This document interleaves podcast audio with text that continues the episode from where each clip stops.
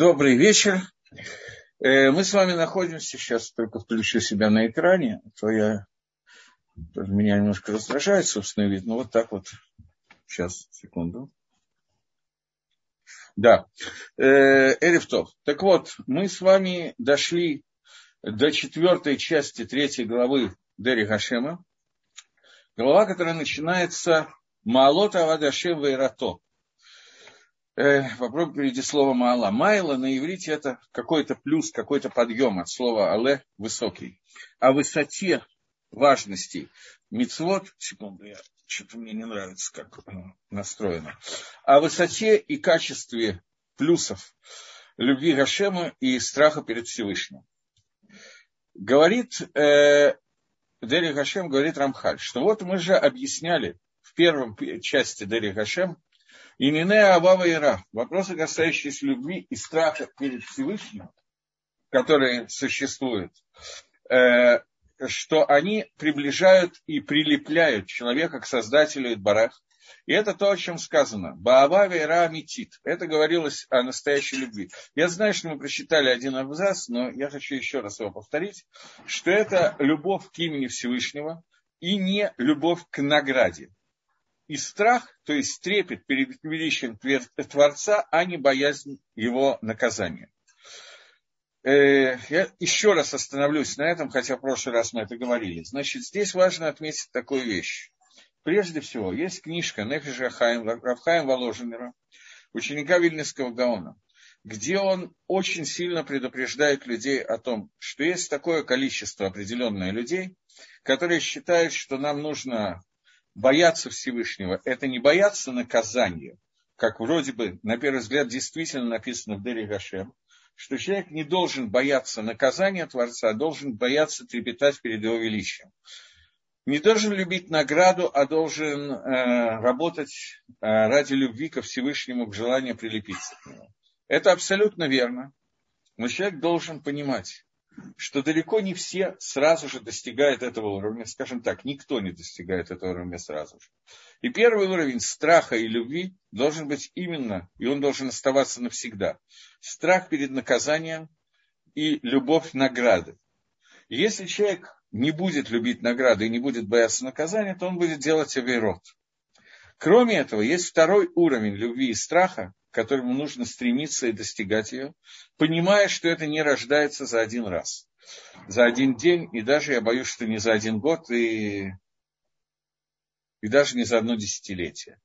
Человек должен стремиться любить Творца и служить Всевышнему не ради положения, не как раб, который служит своему господину ради получения награды, а лишем шамаем во имя небес и высший уровень во имя небес, который существует, это трепет перед величием Творца, когда я просто наполняюсь страхом понимания, что такое величие Всевышнего Идбарашмо, и когда любовь моя выражается в том, что я хочу прилепиться к Творцу.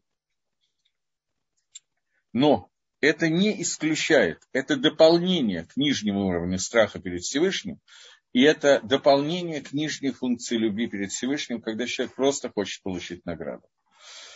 Окей, э, мы еще к этому вернемся немножко, но сейчас вот страх, этот страх. Это страх, который очищает, то есть трепет перед Творцом, трепет перед Его величием. Он очищает человека из, те, из той материальной темноты и телесной, в которой находится человек, у Машреалов, и на нем начинает располагаться Ашрат Шехина, божественное присутствие. Фишурейра в соответствии с уровнем этого страха, трепета. И так будет это очищение его размеры. И тот, кто достигает уровня страха перед Всевышним и находится в нем постоянно, Шехина будет над ним располагаться постоянно, божественное присутствие. И эта вещь находится в шлем, находилась в шлемуте, в цельности, у Машира Бейну Аллаха Шалом, про которого сказано, Ваирала Гавай Маши Милта Зутраги, что разве страх перед Всевышним это Милта Зутратиги, это маленькая вещь, и также он удостоился, чтобы Шехина была в нем постоянно, мы обсуждали это, я сейчас вспоминаю, что Маширабейна перед смертью задавал вопрос Амисраилю, разве Всевышний боятся его, э, разве А что от, от вас требует Всевышний, как только бояться его исполнять его митцвот? Спрашивает Гемора, боясь Всевышнего для Маше, это маленькая вещь? Отвечает, да. Маше достиг такого уровня, что для него он вообще не понимал, как можно не бояться Всевышнего. И это подобно тому, как человек, который сегодня, э, мы все нарушаем правила дорожного движения иногда, может это правильно, может неправильно, но так случается. И когда человек видит милиционера, он прямо на глазах милиционера не переходит улицу поскольку он знает, что это не просто грозит штрафом, а это действительно штраф. И поэтому человек никогда этого не сделает, когда видит гаишника на горизонте. Если бы мы ощущали Всевышнего так, как ощущаем Творца, то этой проблемы бы, ощущаем милиционера, то этой проблемы бы у нас не было.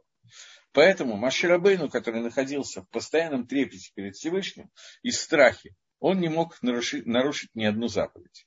Теперь я немножко поясняю, что такое трепет перед Творцом и что такое наиболее высокий уровень э, страха перед Всевышним, о котором говорит Рамхаль. Не страх наказания, а страх отдаления от Творца. Человек должен выполнять митцвот из любви ко Всевышнему. Понятие любви – это понятие стремления соединиться и стать одним целым. Так же, как любовь между мужем и женой – это стремление соединиться и стать одним целым. Также любовь ко Всевышнему в этом плане, они похожи, что человек пытается объединиться со Всевышним и прилепиться к нему. Прилепиться к нему можно через Тору и заповеди. Есть страх, который уровень еще выше, чем уровень любви к Творцу.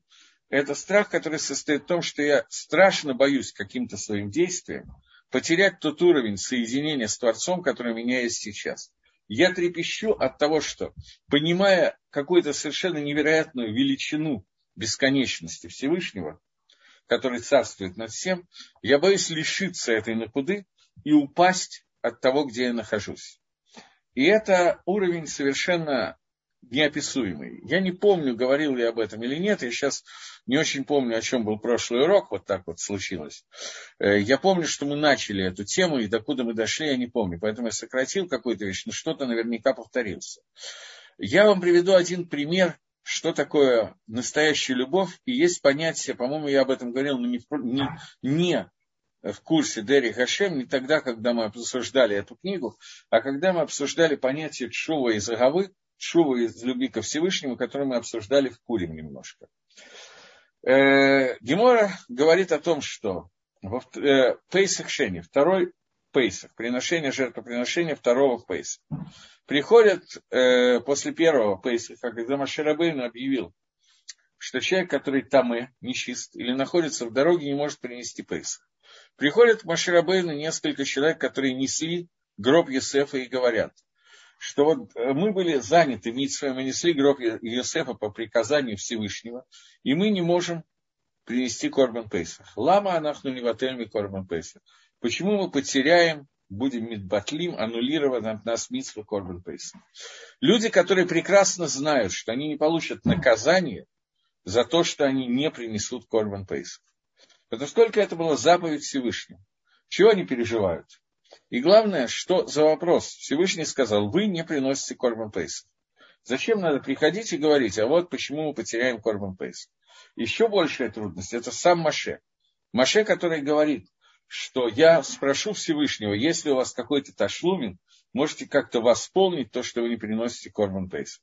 И Акодыш Барау говорит, что и дается через месяц после Пейсаха, есть возможность, еще одна возможность приношения жертвы Пейсах, которая называется Пейсах Шень. Э, очень непонятная история. Зачем надо что-то лашлим, что надо восполнять? Вроде бы как люди абсолютно птурим, абсолютно свободны от наказания принести Корбан Пейсах, что вообще от них требуется? Объясняет нам Гемора, ну, в общем, это больше не Гемора, а уже комментарий на, на Талмуд, что да, люди свободны от жертвоприношения второго Пейсаха. Они не должны его принести. Но они приходят и говорят, мы не обязаны выполнить эту миссию. Но мы потеряли возможность посредством этой миссии прилепиться ко Всевышнему. Неужели этого нельзя никак восполнить? Мы потеряли уровень прилепления, который есть у того, кто приносит Корбан Пейс. Мы не виноваты, мы выполняли миссию. Можно ли это каким-то образом исправить? Это понятие Шува Миагава, они раскаиваются в том, что они были нечисты, хотя они были нечисты, по распоряжению Творца это была их митсва. Тем не менее, они теряют какой-то уровень прилепления ко Всевышнему. Из-за этого они приходят и пытаются это исправить. Это шува раскаяние из любви к Творцу, раскаяние из трепета, из-за того, что мы потеряли какой-то уровень Двикута Баашем, соединения со Всевышним. Это то, о чем здесь говорится, понятие Ира, который говорит здесь, и Агава, который говорит Рам, э, Рамхаль, это страх и любовь. Не любовь к награде и не страх наказания, это страх потерять тот уровень, который, на котором мы сейчас находимся, прилепление к Творцу, страх его и трамумута, его величия, к которому я прикасаюсь и вдруг устраняюсь от него. И любовь ко Всевышнему, желание поднять этот уровень еще выше. Это та любовь и страх, о котором говорит Рамхаль. Я еще раз повторяю, что Нефиш Гахаим предостерегает людей. Единицы достигают этого уровня. Нам надо стремиться к этому. Но понимать, что этот уровень, может быть, он даже достижим, скорее всего, он достижим. Но при этом все время, пока мы находимся, не достигли его, на самом деле после того, как достигли то же самое. Не надо пренебрегать первым, первым уровнем страха перед Творцом. Страха наказания. Не надо пренебрегать любовью к награде, потому что это серьезный стимул делания Тора и Мицвод. И несмотря на то, что есть более высокий уровень, несомненно, но это не убирает первый уровень. Продолжаем дальше. Говорит Рамхаль, что Виина Адавара Акашели Шаербный Адам Шиесигулу Кирауй. Есть вещь, которая трудно измерить для людей, которые, что они ее достигнут так, как следует достигнуть. Этот страх и эта любовь. Амнам, однако, Фимаши Исик Мимену Кен и Яков Тагараток Дашато. Настолько, насколько он поднялся до этого второго страха и второй любви, о которой говорит Рамхаль, настолько, насколько он до этого поднялся в этом уровне, настолько серьезной будет его к душе и его тагара. К душе это отделенность от всего буднего и освящение всех своих действий, посвящение их Всевышнему. И тагара – это устранение от всего тумного, от всего затумленного, когда у человека нету даже мыслей посторонних, кроме мыслей о святости и постижении Творца. К Моше Захарнику мы уже говорили, то есть это зависит от уровня его агавы и от уровня его тагары. Уровень этот, как его достигнуть и как ко всему этому прийти, на это Дери Хашем не уделяет буквально ни одной строчки, чтобы это объяснить. Для этого Рамхаль написал другую книгу, книгу, которая называется Месилат Ишарим «Путь праведников». Как даже не праведников, его переводят как праведник, путь, путь прямых. То есть, как достигнуть вот этого ишрута, вот этого вот уровня, о котором мы говорим, который базируется на любви и страхе. Но он выходит из состояния любви и страха как ощущений, махшавод мыслей, выходит на, уровне, на уровень действий через мицвод и все поведение человека, не только внутри мицвод. Об этом вся книга Месилат Ишарим, как достигнуть этого уровня. Дери Гашем – это книга, которая дает общую картину, для чего это нужно. Путь, которым конкретно надо идти, чтобы это достигнуть, это другая книга. Убифрат, в частности, во время, когда человек занимается Торой и Мицвод, изучением Торы и заповедями, его ира и его агава, его страх, его любовь определяют уровень его двикута, уровень его соединения со Всевышним. Най гахрехи. И вот эта любовь и страх, о котором мы говорим, второй уровень, высокий уровень страха и любви, этот най гахрехи, это необходимое условие для шлемута, для цельности Талмуда, изучения его Торы. Агу, он или мицвы, мицвы, которые он сейчас делает, как мы упоминали. То есть, когда мы делаем мицву или учим Тору, мы должны находиться в состоянии вот этого страха и этой любви, о которой мы с вами сейчас говорим. Не помню, говорил я об этом или нет, но опять же, Нефиш Гахай предостерегает от такой вещи. Он говорит, что уже в его время это было, что он находился в таких баты Мидраши, в таких местах изучения Торы, где он видел, что нету Талмуда, а есть только книги о Мусаре, Мусара, книги, рассказывающие о том, как научиться бояться Всевышнего. Мусар, как таковой, это не совсем то, что сегодня принято называть мусаром, Сегодня очень принято называть мусаром науку о моральных качествах человека. Мусар, как таковой, это наука о страхе перед Всевышним. Та часть Тора, которая занимается тем, как научиться бояться Всевышнего. И говорит нам Рамхаль, э, Нефиш Хахаим, Рафхаим Воложин, что он видел Батей Мидрашим, которые полны, полны книгами Мусара того, как научиться бояться Творца, и где нет Талмуда.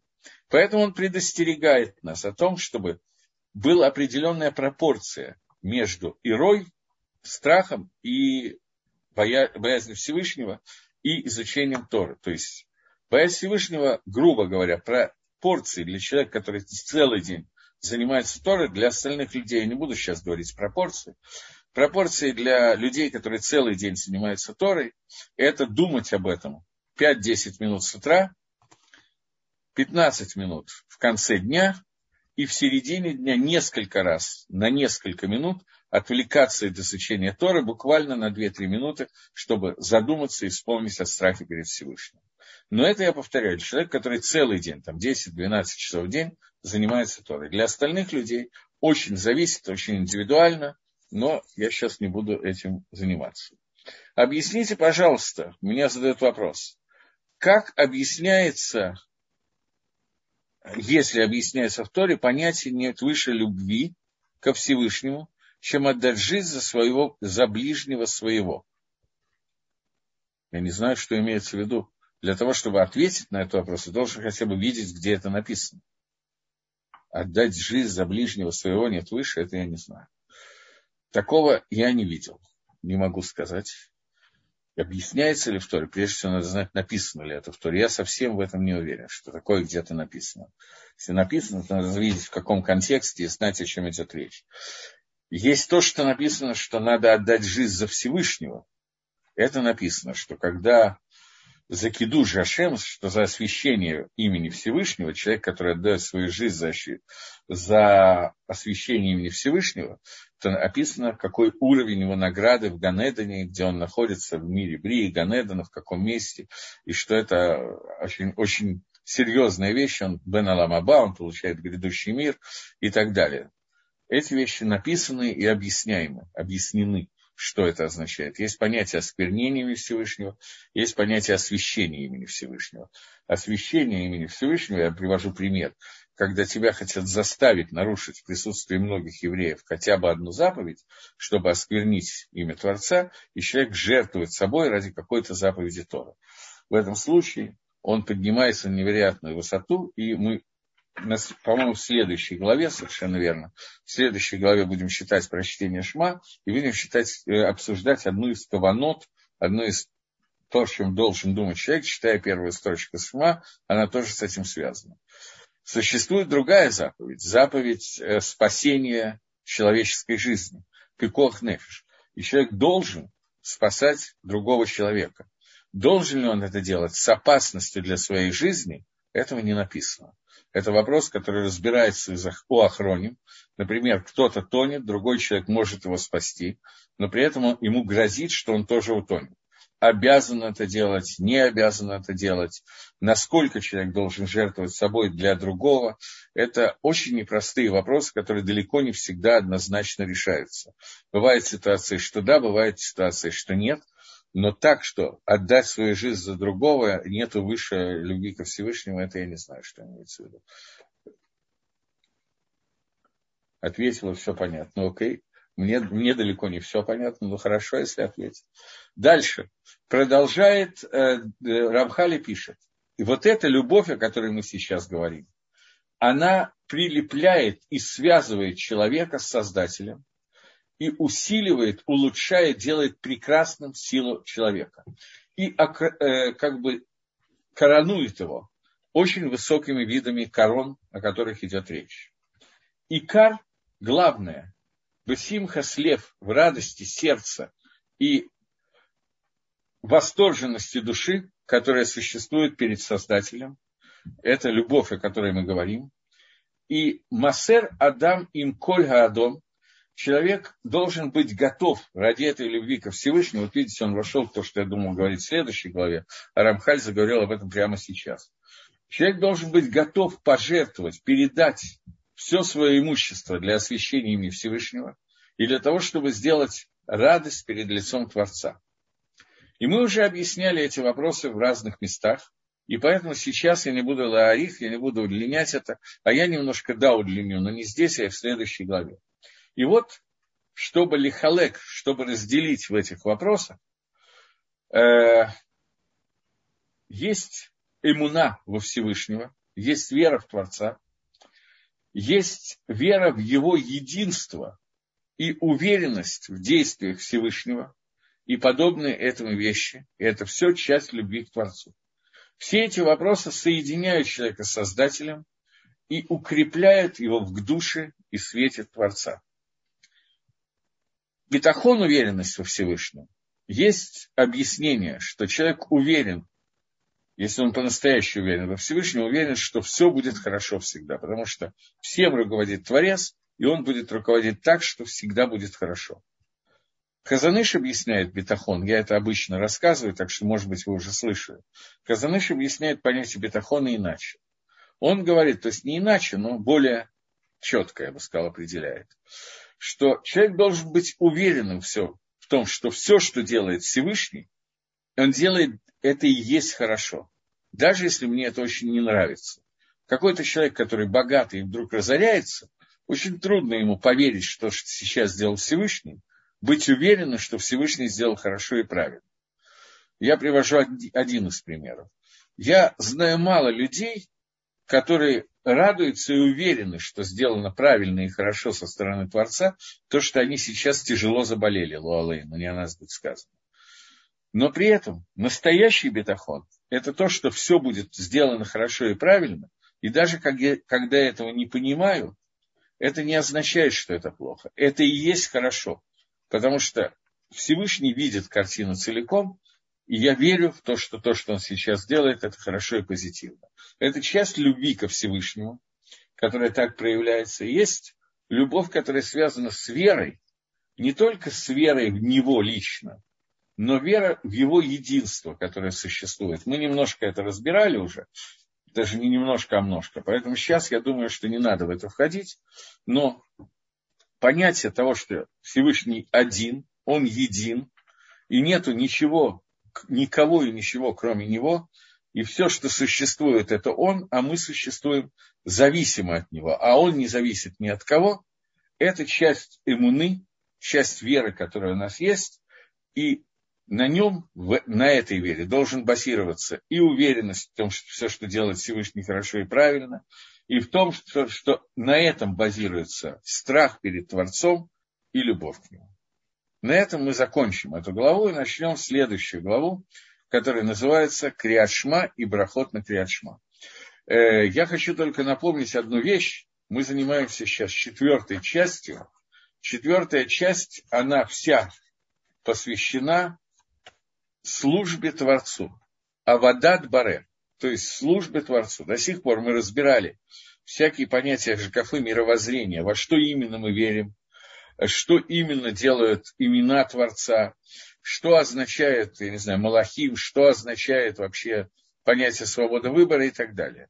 Теперь мы переходим, мы приближаемся к концу как бы этой книги, и вся вторая, вся вторая, э, вся глава четвертой части, она посвящена понятию Авада Дашем, службу Всевышнему. До сих пор мы разобрали э, заповеди, связанные с изучением Торы, э, разобрали какие-то части Авойда Тора и Мисвод, изучения Торы. После этого мы разобрали то, на чем держится изучение Торы и исполнение Мисвод. То есть то, что абсолютно невозможно без страха перед Всевышним, трепета высшего, который существует, и любви к Творцу. И теперь мы переходим уже к более конкретным каким-то митцвот. До сих пор мы разобрали одну митцву изучения Торы. Сейчас мы начинаем разбирать митцву, которая называется Криадшма и ее брахот. Прежде всего, до того, как мы начнем ее разбирать, несколько слов о галахот чтения Шма, до того, как мы начнем разбирать Гашков мировоззрения, и Каванот, сколько, это займет несколько уроков, как я понимаю. А сейчас несколько слов Галахи. Галаха – это закон. Шма должны считать мужчины и не обязаны считать женщин. Любой мужчина с 13 лет и старше еврейской национальности, у него есть заповедь два раза в день читать шма. Рабона установили нам брахот перед и после чтения шма, утренний и вечерний брахот. И это обязанность, которая связана со временем, поэтому женщина свободна от этой обязанности. Даже мидорабоном, даже от рабана нет у женщины митсвы считать шма. Есть митсва молиться, но об этом потом. Митсва чтения шма находится, лежит только на мужчинах, вместе с брахот, хотя бы без брахот. Это делать надо минимум два раза в день, утром и вечером, когда ложишься и когда встаешь. Вечерняя шма читается, начиная с момента выхода трех первых звезд и кончая желательно полуночью, если не получается до полуночи, до утра, до рассвета. И утреннее чтение шма с даже не восхода солнца, а с начала, когда начинает светлеть на такого уровня, что человек может увидеть другого человека и узнать его на расстоянии четырех амут, то есть двух метров, такое чуть-чуть стало светлее. Это начало чтения шма. И конец времени чтения шма – это треть светового дня. Четверть светового дня, ошибся. Четверть светового, светового дня оговорился. Э, в любых, в любых календарях, которые вы можете найти в интернете или на стенке дома, написано конечное время чтения Шма, там есть определенный махлокис, на эту тему спор между Маген Авраамом и Агро, как считается, это треть светового дня, но это можно найти. Вот. И человек должен два раза в день его читать, и это заповедь Да Райса, заповедь Истора. Ну, наверное, все. В принципе, в будние дни надо считать его по возможности в Талисе и Тфилин. Э, в Шаббат, естественно, без Тфилин, но в Талосе. И еще раз, у женщины этой заповеди нет, потому что любая заповедь, связанная со временем, почти любая заповедь, связанная со временем, заповедь делай. Женщины освобождены от этих заповедей, мужчины хаевим в этих заповедях. Есть заповеди типа еды, мацы и так далее, которые связаны со временем, но женщины тоже обязаны выполнять. Теперь вздрогнули и пошли дальше. Говорит нам Рамхаль. Два вида авоиды на нас навешены, положены, возложены на нас, чтобы служить Всевышнему ежедневно. Это мицвод, который называется чтение шма и молитва тфила. Пока эта глава занимается только шма. Во времени Бейт Мигдажа у нас были жертвоприношения, которые назывались Тамид, Жертвоприношение Тамид – это ежедневное, постоянное жертвоприношение, которое приносилось два раза в день, один раз утром, другой раз Бен и Арбай перед предвечернее жертвоприношение. Сегодня это соответствует молитве Минхи, а утреннее жертвоприношение молитве Шахрис. Теперь объясним немножко этот вопрос. Первое, что вот заповедь Киряшма, ее суть – это единство Всевышнего и принятие на себя Оль Малхуто принять в себя иго его рабства.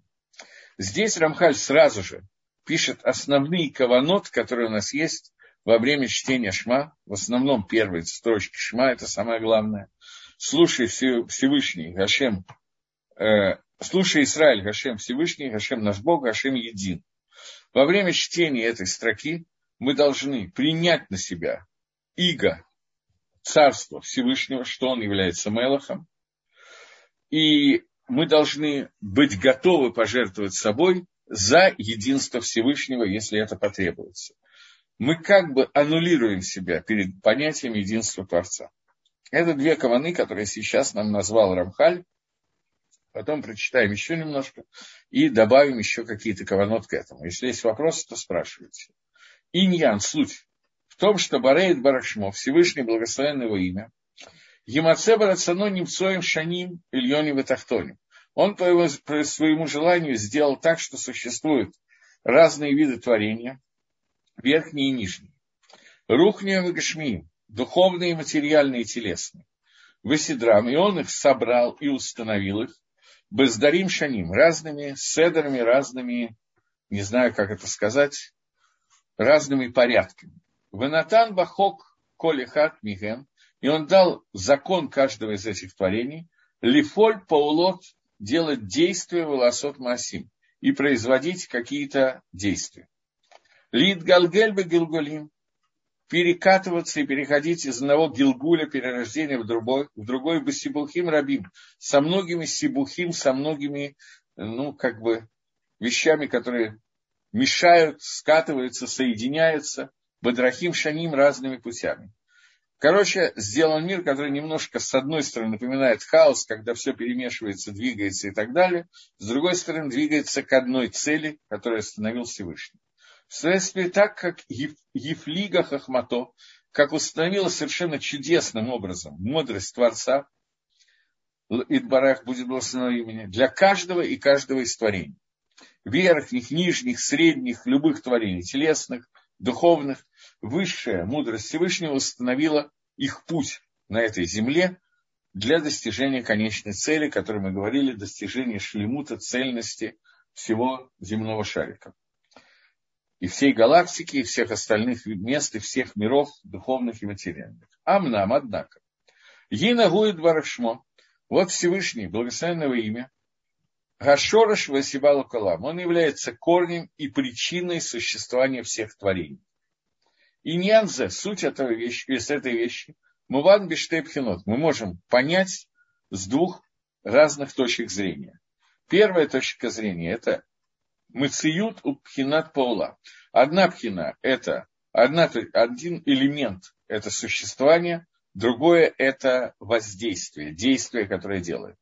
То есть, с точки зрения мациюта, существования, то, что мы уже обсуждали, что все, что существует, они все зависят от Творца и идут по, по его желанию. Что не так существование Всевышнего. То есть существование всех миров и всех созданий, всего, что существует в этом мире, это существование только в зависимости от Творца. Если на одну долю мгновения, как бы это сказать интеллигентно, на один квант времени Всевышний перестанет воздействовать на что-то из существующих предметов, то этот предмет исчезнет, растворится, его не будет. Он существует только потому, что каждое мгновение времени Всевышний продолжает воздействовать на него и осуществлять его. Что это мыциют мухрах мицат ацмо. Всевышний не так. Он существует, он независим ни от кого. И он существует, его существование, оно вынуждено быть признанным и существовать само по себе, без всего, что, от, от чего оно, существование Творца зависит. Он зависит только от самого себя, а от него зависит все остальное. Но все остальные существующие вещи, у них нет, они на самом деле не существуют. А только со стороны того, что он, Эдбарахшмо, Всевышний, благословенный в имени, он хочет, чтобы это существовало, и он осуществляет все, что есть по своему желанию. Это первая пхина, первый элемент того, о чем мы говорим, того, что все, что существует в этом мире, оно существует, потому что оно осуществляется Творцом. Вторая часть – это элемент действия, глагол. Если первое было существительное, то второе – это глагол. Глагол, который означает действовать, производить воздействие. Несмотря на то, что дана по законам существования различных творений, что они властвуют над тем, что их возможность окружает. И, и они делают действия, очень серьезные действия, очень крупные действия, каждый в соответствии с тем, что установлен хок его, закон его воздействия. Грубо говоря, кошка бегает за мышкой, мышка бегает за жучком, и ну, это не единственное, чем они занимаются, и так далее. Человек какие-то воздействия производит в этом мире. Так вот, на самом деле, нету у ни одного творения, включая самых верхних ангелов, я не говорю о кошках и так далее, нету ни одного творения, в котором есть сила и есть возможность властвовать, существовать и воздействовать, а только то, что передано им со стороны Всевышнего и Барахшмо. Кроме того, что у кошки есть инстинкт бегать за мышкой, все си, кошкины силы и все действия, которые она может сделать, включая входить в туалет, извините, пожалуйста, все они переданы Творцом, который сотворил эту кошку и который дал ей вот эти вот возможности воздействия. Не только с кошкой, то же самое с человеком, то же самое с Малахом и так далее. Что он Всевышний, на самом деле, истинный, управляющий всем и вся. И он может все, и больше никто ничего не может. И все, что действуют различные виды творений, это не что иное, как то, что он, Идбарахшмо, Всевышний Благословенное имя, дал и дает постоянно силу этого воздействия. И он является господином над ними, для того, чтобы добавить или убавить по своему желанию в любое мгновение то возможность воздействия, которая дана этому невра, этому созданию. Точка. Значит, Рамхаль нам объясняет, что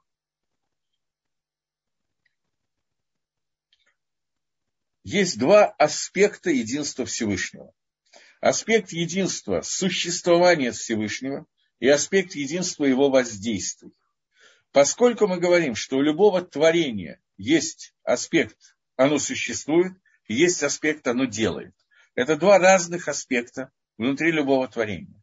И обе, оба эти аспекта, они находятся в стопроцентной зависимости от Творца, и существование, допустим, человека, и воздействие человека полностью опосредовано тем, что Всевышний делает его существование в данный момент, и то, что Всевышний в данный момент дает ему силы для воздействия, которое он делает.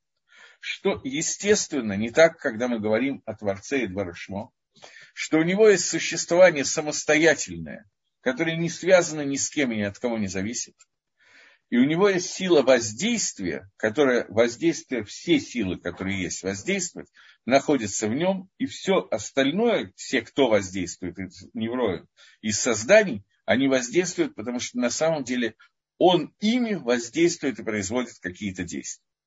Это идея единства Творца, что все действия, которые происходят в мире, происходятся, производятся от него во всех мирах и что все существующее в мире существует, потому что он дает этому возможность существовать. Он их осуществляет, не только возможность, он делает действия для того, чтобы все, что существует, существовало. И это речь идет не только о кошке, кролике, человеке, Винни-Пухе, но и о любых ангелах самого высокого уровня, которые возможны. Миомаки Ньянгу. Если мы немножко углубимся в этот вопрос, то Гарейк Физ Даримши Сидра Хахматоид Барех в соответствии с тем, что установила мудрость Творца, литикунам шелиневроем, для того, чтобы произвести тикун, исправление всего, что существует во всех мирах, для созданий. Мы знаем, что Всевышний сделал человека, который является шутафом, компаньона, для того, чтобы привести мир к, тому, к той цели, которую планирует изначально Творец. И это называется тикун, исправление всего, что было до творения мира и так далее.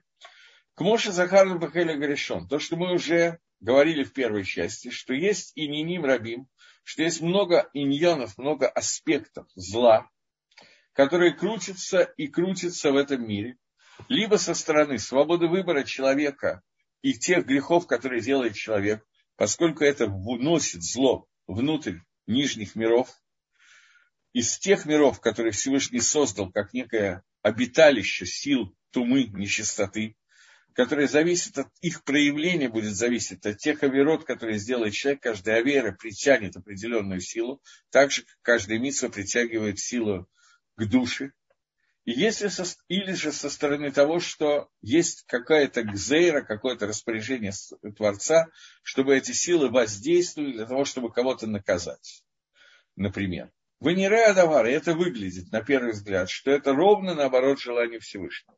То есть, как только происходит какое-то действие, связанное с силами тумы, которые существуют, с силами антидуши, которые созданы в этом мире, происходит впечатление у нас, что это противоречит замыслу Всевышнего, поскольку Всевышний кольку лотов, он целиком добро, и как от него может выходить понятие ра?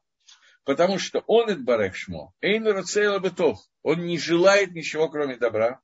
Веколь хавцо лаэтифи. Все его желание – это сделать добро.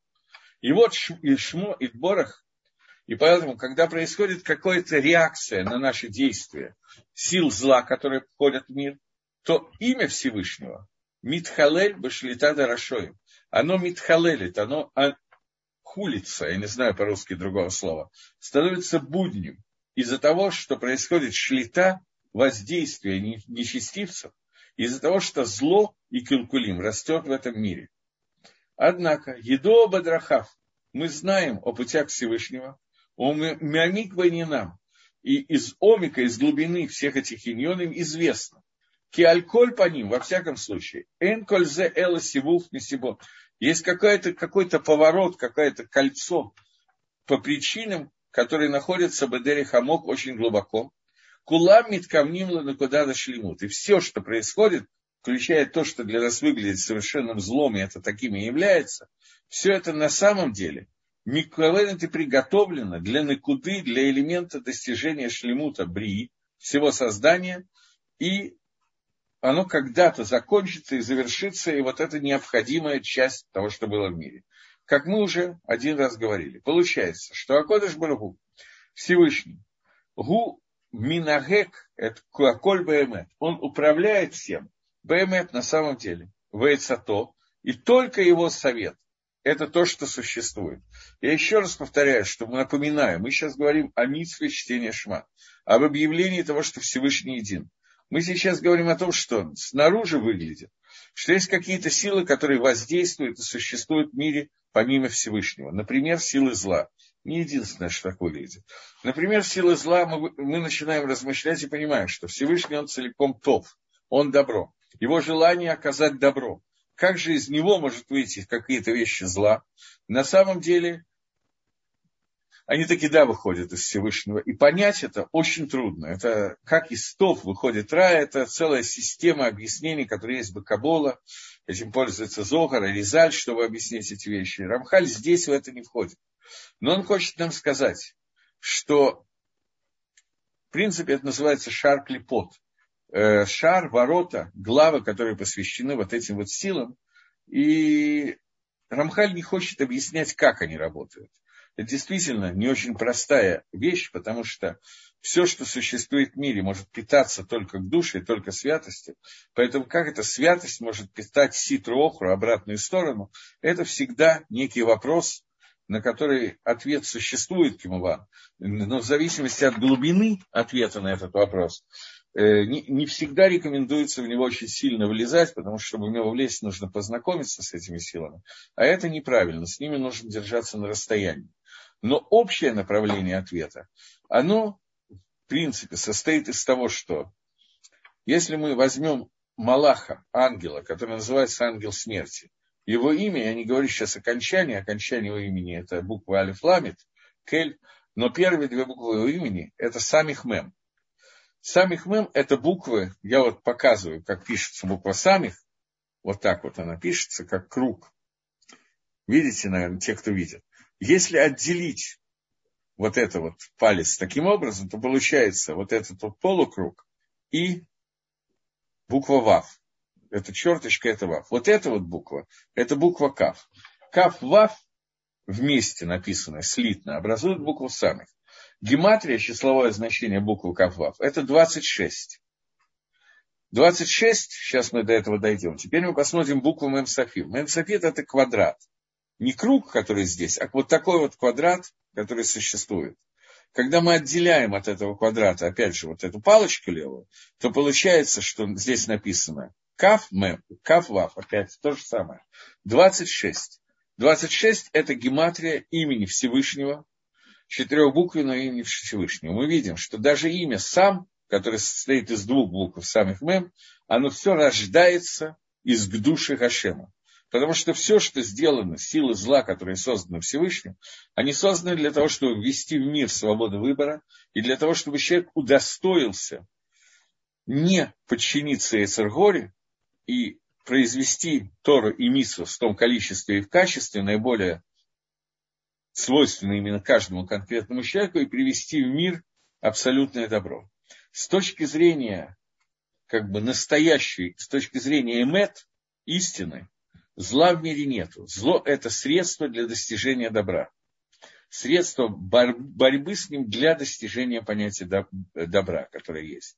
И когда что-то злое происходит в этом мире, безусловно, это исходит от Творца, несмотря на то, что это очень трудно увидеть. Поэтому в этом мире, поскольку мы это воспринимаем как зло и воспринимаем как зло абсолютно правильно, то поэтому, когда у нас происходит какое-то крайне неприятное событие, к примеру, смерть кого-то из близких родственников, то мы говорим браху, благословление Творцу, и говорим Борах Ата Ашем Алакейну Мела Алам Даяна Эмет. Благословен ты Всевышний Царь Вселенной, Царь мира, который являешься судьей праведным. Когда же происходит что-то хорошее, мы говорим Шихияну, благословен ты Всевышний, который дал нам дожить до этого времени. Это две совершенно разных брахи, потому что мы по-разному воспринимаем это воздействие Всевышнего. Когда-то откроется, что все это происходит из одной точки, одного корня, и все это на благо этого человека и всего человечества. Но сегодня мы это воспринять не можем. Но то, что мы да можем, мы можем в молитве Шма иметь кавану, что, несмотря на то, что я не вижу этого и не могу почувствовать, тем не менее, Гашем, он единый. Он наполняет весь мир, и он единый со всеми своими проявлениями. Э, я возвращаюсь к тексту. Он говорит, что получается, что Кодыш Баругу Всевышним Гросвеном, он управляет все и всем БМЭТ в истине. Вэцато и совет, который из этого следует, и, то есть э, он пользуется только своим личным советом, он сам себе советник, и пользуется своими советами, и его совет, его решение, оно осуществится. Что он достигает добра и истины по отношению к своим созданиям. И это цель творения мира, и Всевышний медленно, может быстро, я не знаю, но во всяком случае, в любом случае верно, ведет весь мир к совершенству, к шлемуту, для того, чтобы мир достиг того, что для чего он был задуман. Как мы уже упоминали, что цель творения этого мира – это шлеймут, цельность творений и получение творений за свою авойду в этом мире, для того, чтобы она была более шлейма, более цельная, получение награды, то есть аламаба в мире грядущем. Но Лфиш Амитад Гайнян в соответствии с истинностью этого вопроса, Цехим говорим Лаид Галгельба Гилгулимелу все вещи, которые происходят в мире, должны пройти через все гилгулим, через все перекаты, которые существуют в мире, чтобы достигнуть понятия шлемута. Шлемут не создается одновременно, а Кодыш Барагу медленно и четко ведет к этому шлемуту все творение. Альпи, Садоты, Ахохма, Анифла, и все это ведется на основании какой-то величайшей чудесной мудрости и истины, которая является истинным добром, в и вода бы сов коля Гилгулим, и известно в конце всех Гилгулим, Кигует Барашма, потому что он благословенного имени. Эхат Ехиту Маухат. Он один, он един, и он миухат, особенный. Вегу асавев сибот. И он вращает все причины, которые есть, бедрахейхам, по своим путям, для того, чтобы прийти, привести к тахлису, к цели, для которой он создан к истинной цели, что это истинное добро, которое мы уже называли. Сейчас, секундочку.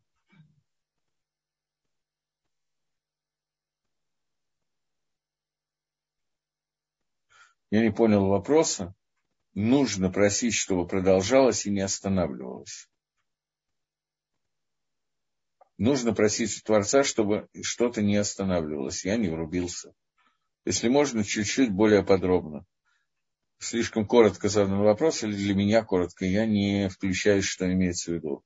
Просить у Творца все можно и нужно, только вопрос, о чем именно идет речь. Вот. Э, то, что включается еще в омикзе, можно всегда поднять руку, и тогда вас переключат, чтобы задать вопрос. Если я... Тогда я смогу наводящий вопрос тоже задавать. И то, что включается еще в глубину этого понимания, это раскрытие истинности Всевышнего Идбарах Шмо.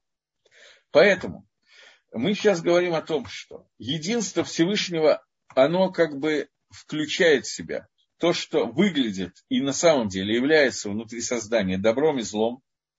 Это два совершенно разных пункта, как бы разных элемента.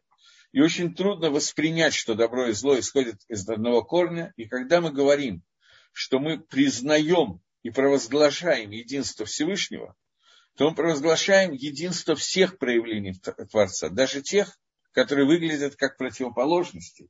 И выглядят так, что, не дай Бог, надо сказать, что есть два создателя, один добрый, другой злой, как некоторые религии, как вы знаете, утверждают, и идет постоянная борьба между ними. Или утверждение, что есть единственный Всевышний, но он создал каких-то малахим, а один из ангелов упал очень низко, что недалеко от истины, просто дальше идет полная чушь. И он стал представителем зла, что тоже верно, и он борется со Всевышним, и это борьба, борьба добра и зла. Вот это уже чушь. Потому что ангел, который был спущен в другое измерение, все это правда. Но это и есть создание ситроохры, создание обратной стороны, стороны антик души, которая исходит от Творца и управляется Всевышним, как и все остальное, и имеет свою самостоятельность только в том размере, в котором дает Всевышний, Ецергора, она посажена на какую-то, как собака на цепи, посажена на длинную цепь, у нее есть определенная свобода, но только до определенного уровня. Но до этого уровня у нас есть полная пхера, полная свобода выбора, поскольку мы не видим единства. И вот чтение Шма – это одно из основных, ну, очень важных элементов службы Творцу, когда основная кавана во время чтения Шма, что я провозглашаю, что я принимаю на себя то, что Всевышний мой Бог, и что Он один, нету двух, Он един, несмотря на все проявления, которые в нем происходят, и это единство, это цель, с которой Он управляет, и управляет вся и все целиком. Вот.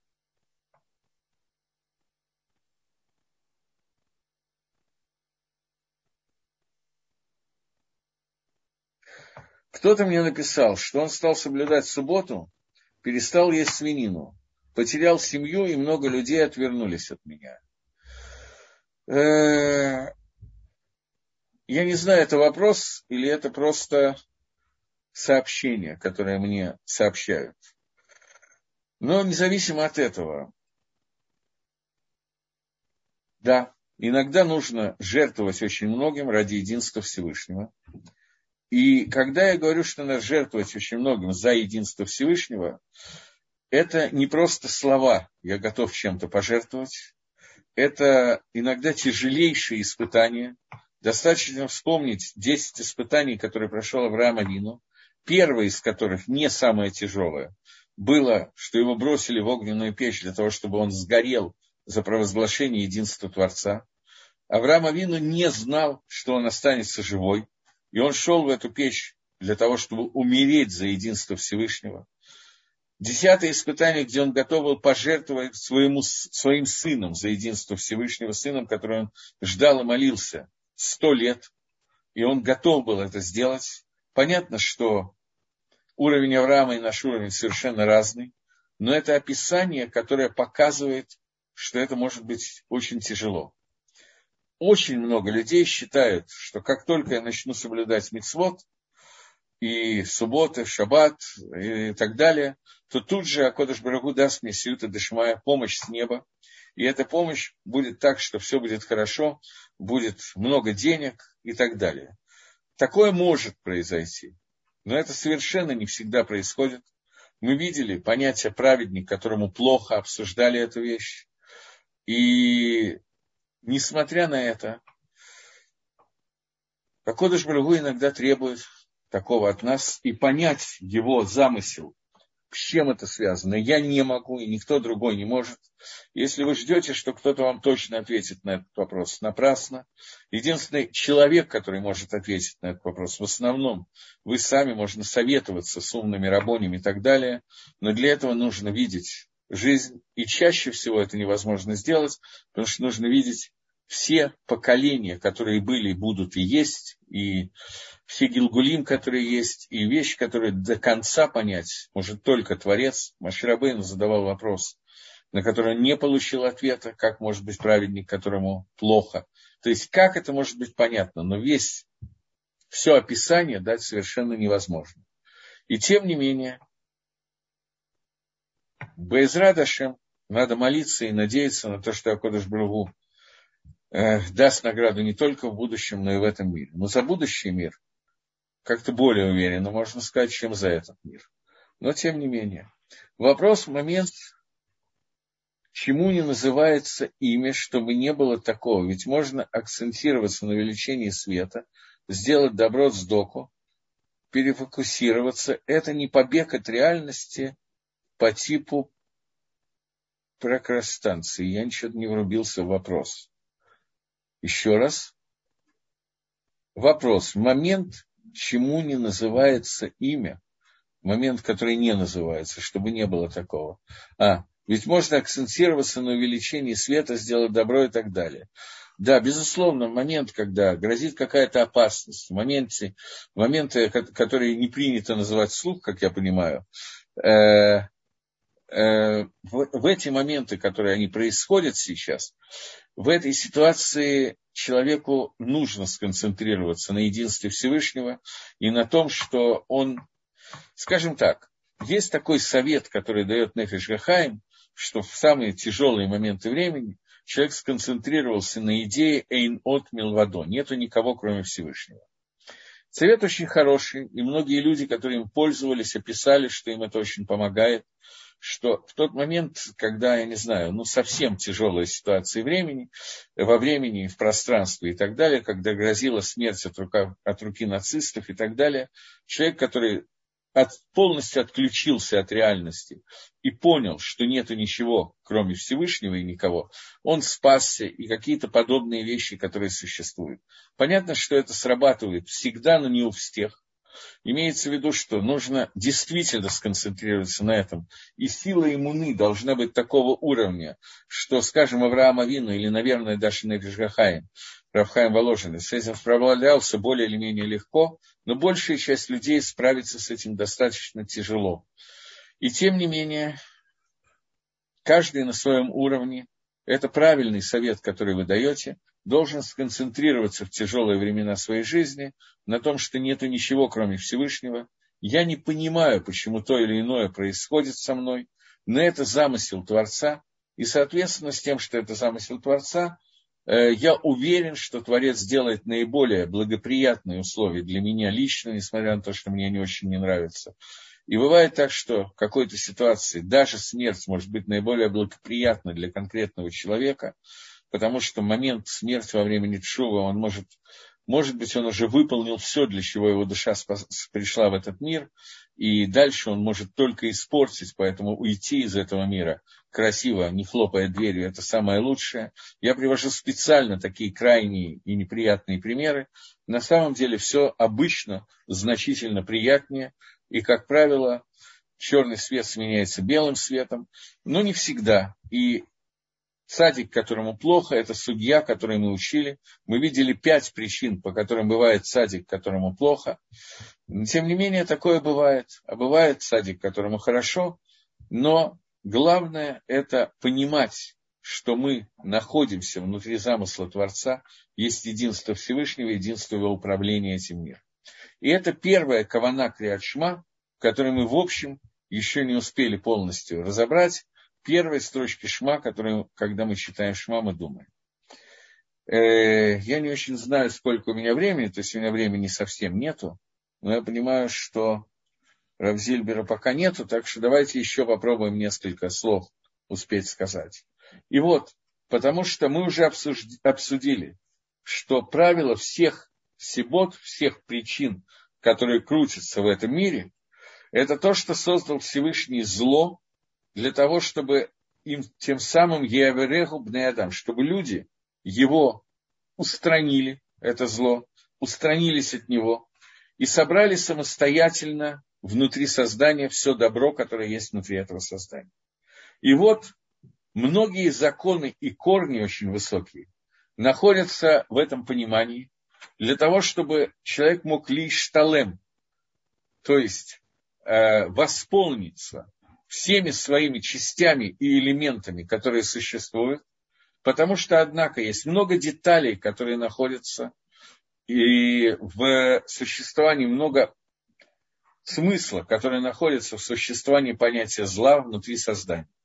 И действия этого зла, и все детали, которые есть, также они относятся к человеку и связаны с человеком. То, что он находится под Мусам Батахо, под тем, под той властью, в которой он находится, и относительно то, как он мидгабер, как он пересиливает какие-то вещи, и в соответствии с тем, как он завоевывается и как его завоевывают.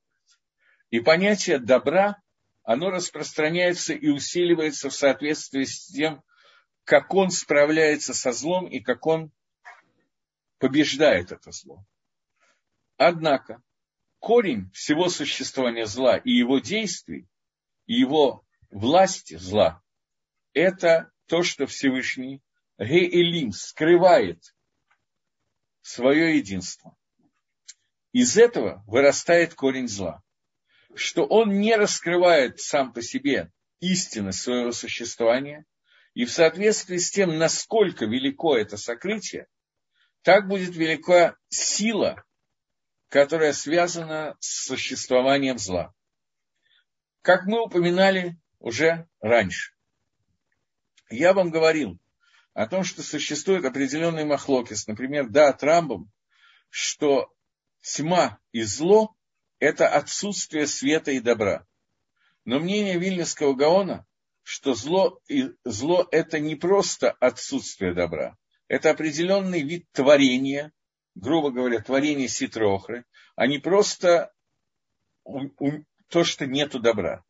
Здесь Рамхаль сейчас нам написал, что корень зла, не входя в махлоки с Рамбом и Агро, хотя я хотел в него войти, но, наверное, в следующий раз, корень понятия зла – это не просто э, он кроется внутри того, что Всевышний скрывает свое лицо, и таким образом скрывается свет Творца, мы это уже обсуждали, и это вызывает тьму. Но есть еще дополнительное воздействие. Воздействие от Творца, которое делает эту силу так, что она выглядит как самостоятельной единицей, которая работает.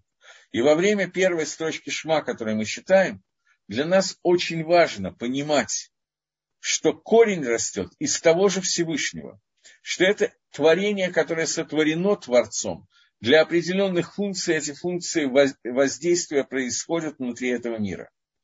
Но когда они происходят, это происходит для определенной цели, которую мы не всегда знаем, а иногда она видна потом, иногда она не видна вообще и раскроется только в тот момент, когда нам раскроется вообще смысл многих вещей, которые происходили. Я вам говорил во время урока про Пурим, что это, как это произойдет, я точно не знаю, но это произойдет, начнет происходить во время трапезы, когда нам дадут, нам, садиким, получат мясо левиатана, который был создан изначально во время, когда Всевышний создал рыб и все шесть дней творения. И в тот момент, когда Левиатан, его слово само происходит, слово лавая, продолжение, то, что продолжается за митцвот, нам раскроется смысл заповеди, и нам раскроется смысл всего, что происходило в мире. Нам это цадиким, я не уверен, что все туда попадут, но может нам тоже достанется. Так вот, в этот момент, когда это будет происходить, в этот момент э, мы поймем причину того или иного Исура, Исурим, страданий тех или иных, которые были в этом мире.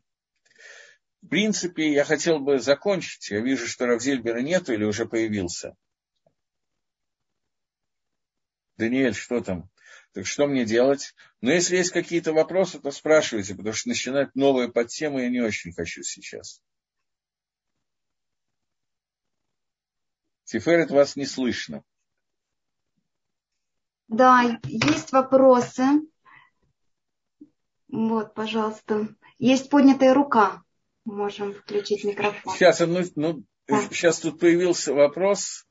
Э, я знаю Рава Давида Комского, если этот вопрос был. Э, э, мы исполняем заповеди, чтобы радовать Творца. Это не совсем так. Это, это часть ответа. Безусловно, это радует Всевышнего, но есть более есть еще что-то на эту тему? Окей, какие еще вопросы? Есть поднятая да. рука. Слава, пожалуйста. Слава, вам включили микрофон. Э, здравствуйте. Алло. Да, да меня слышно. Вы упомянули э, о испытаниях десяти Авраама. Возможно ли их перечислить, и что вы посоветуете прочесть на эту тему? Ой, э, на каком языке прочесть? На русском, на английском. Русском и английском не очень посоветую. Значит, 10 э, испытаний Авраама перечисляет Раши. Наверное, есть Раши на Пирке, а вот когда написано 10 испытаний, которые прошел Авраам Авину, там Раши перечисляет эти 10 испытаний. При этом надо учитывать, что э, эти 10 испытаний, которые написаны, существует махлойкес, спор по поводу первого испытания, а именно огненной печи, в которой был Авраам, не по всем мнениям Авраам, то есть по всем мнениям он был в этой огненной пище, не по всем мнениям это входит в число 10 испытаний. Не по всем мнениям это входит в число этих 10 испытаний.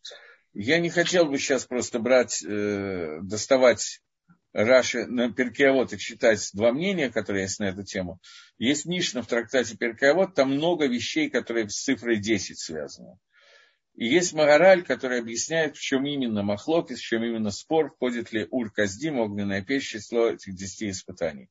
В первую очередь надо посмотреть на русском языке Раши, на Перкеавод, 10 испытаний, которые произошел Авраам Авину. Дальше есть вопросы? Спасибо большое. Не за что. Шалов, еще раз Раф Элейзер, вот задавала вопрос. А, вы ответили очень хорошо, но на последней части этого вопроса. А что отвечать людям, которые мне в этом случае говорят, что ты убегаешь от реальности? Вот. В каком в этом случае? Я... Ну, я задавала вопрос письменный про...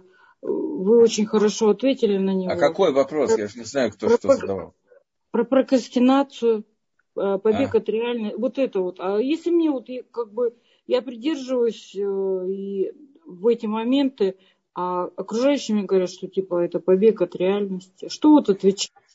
Я не думаю, что надо отвечать на это. Дело в том, что надо очень хорошо понимать, что реальность, а что иллюзия.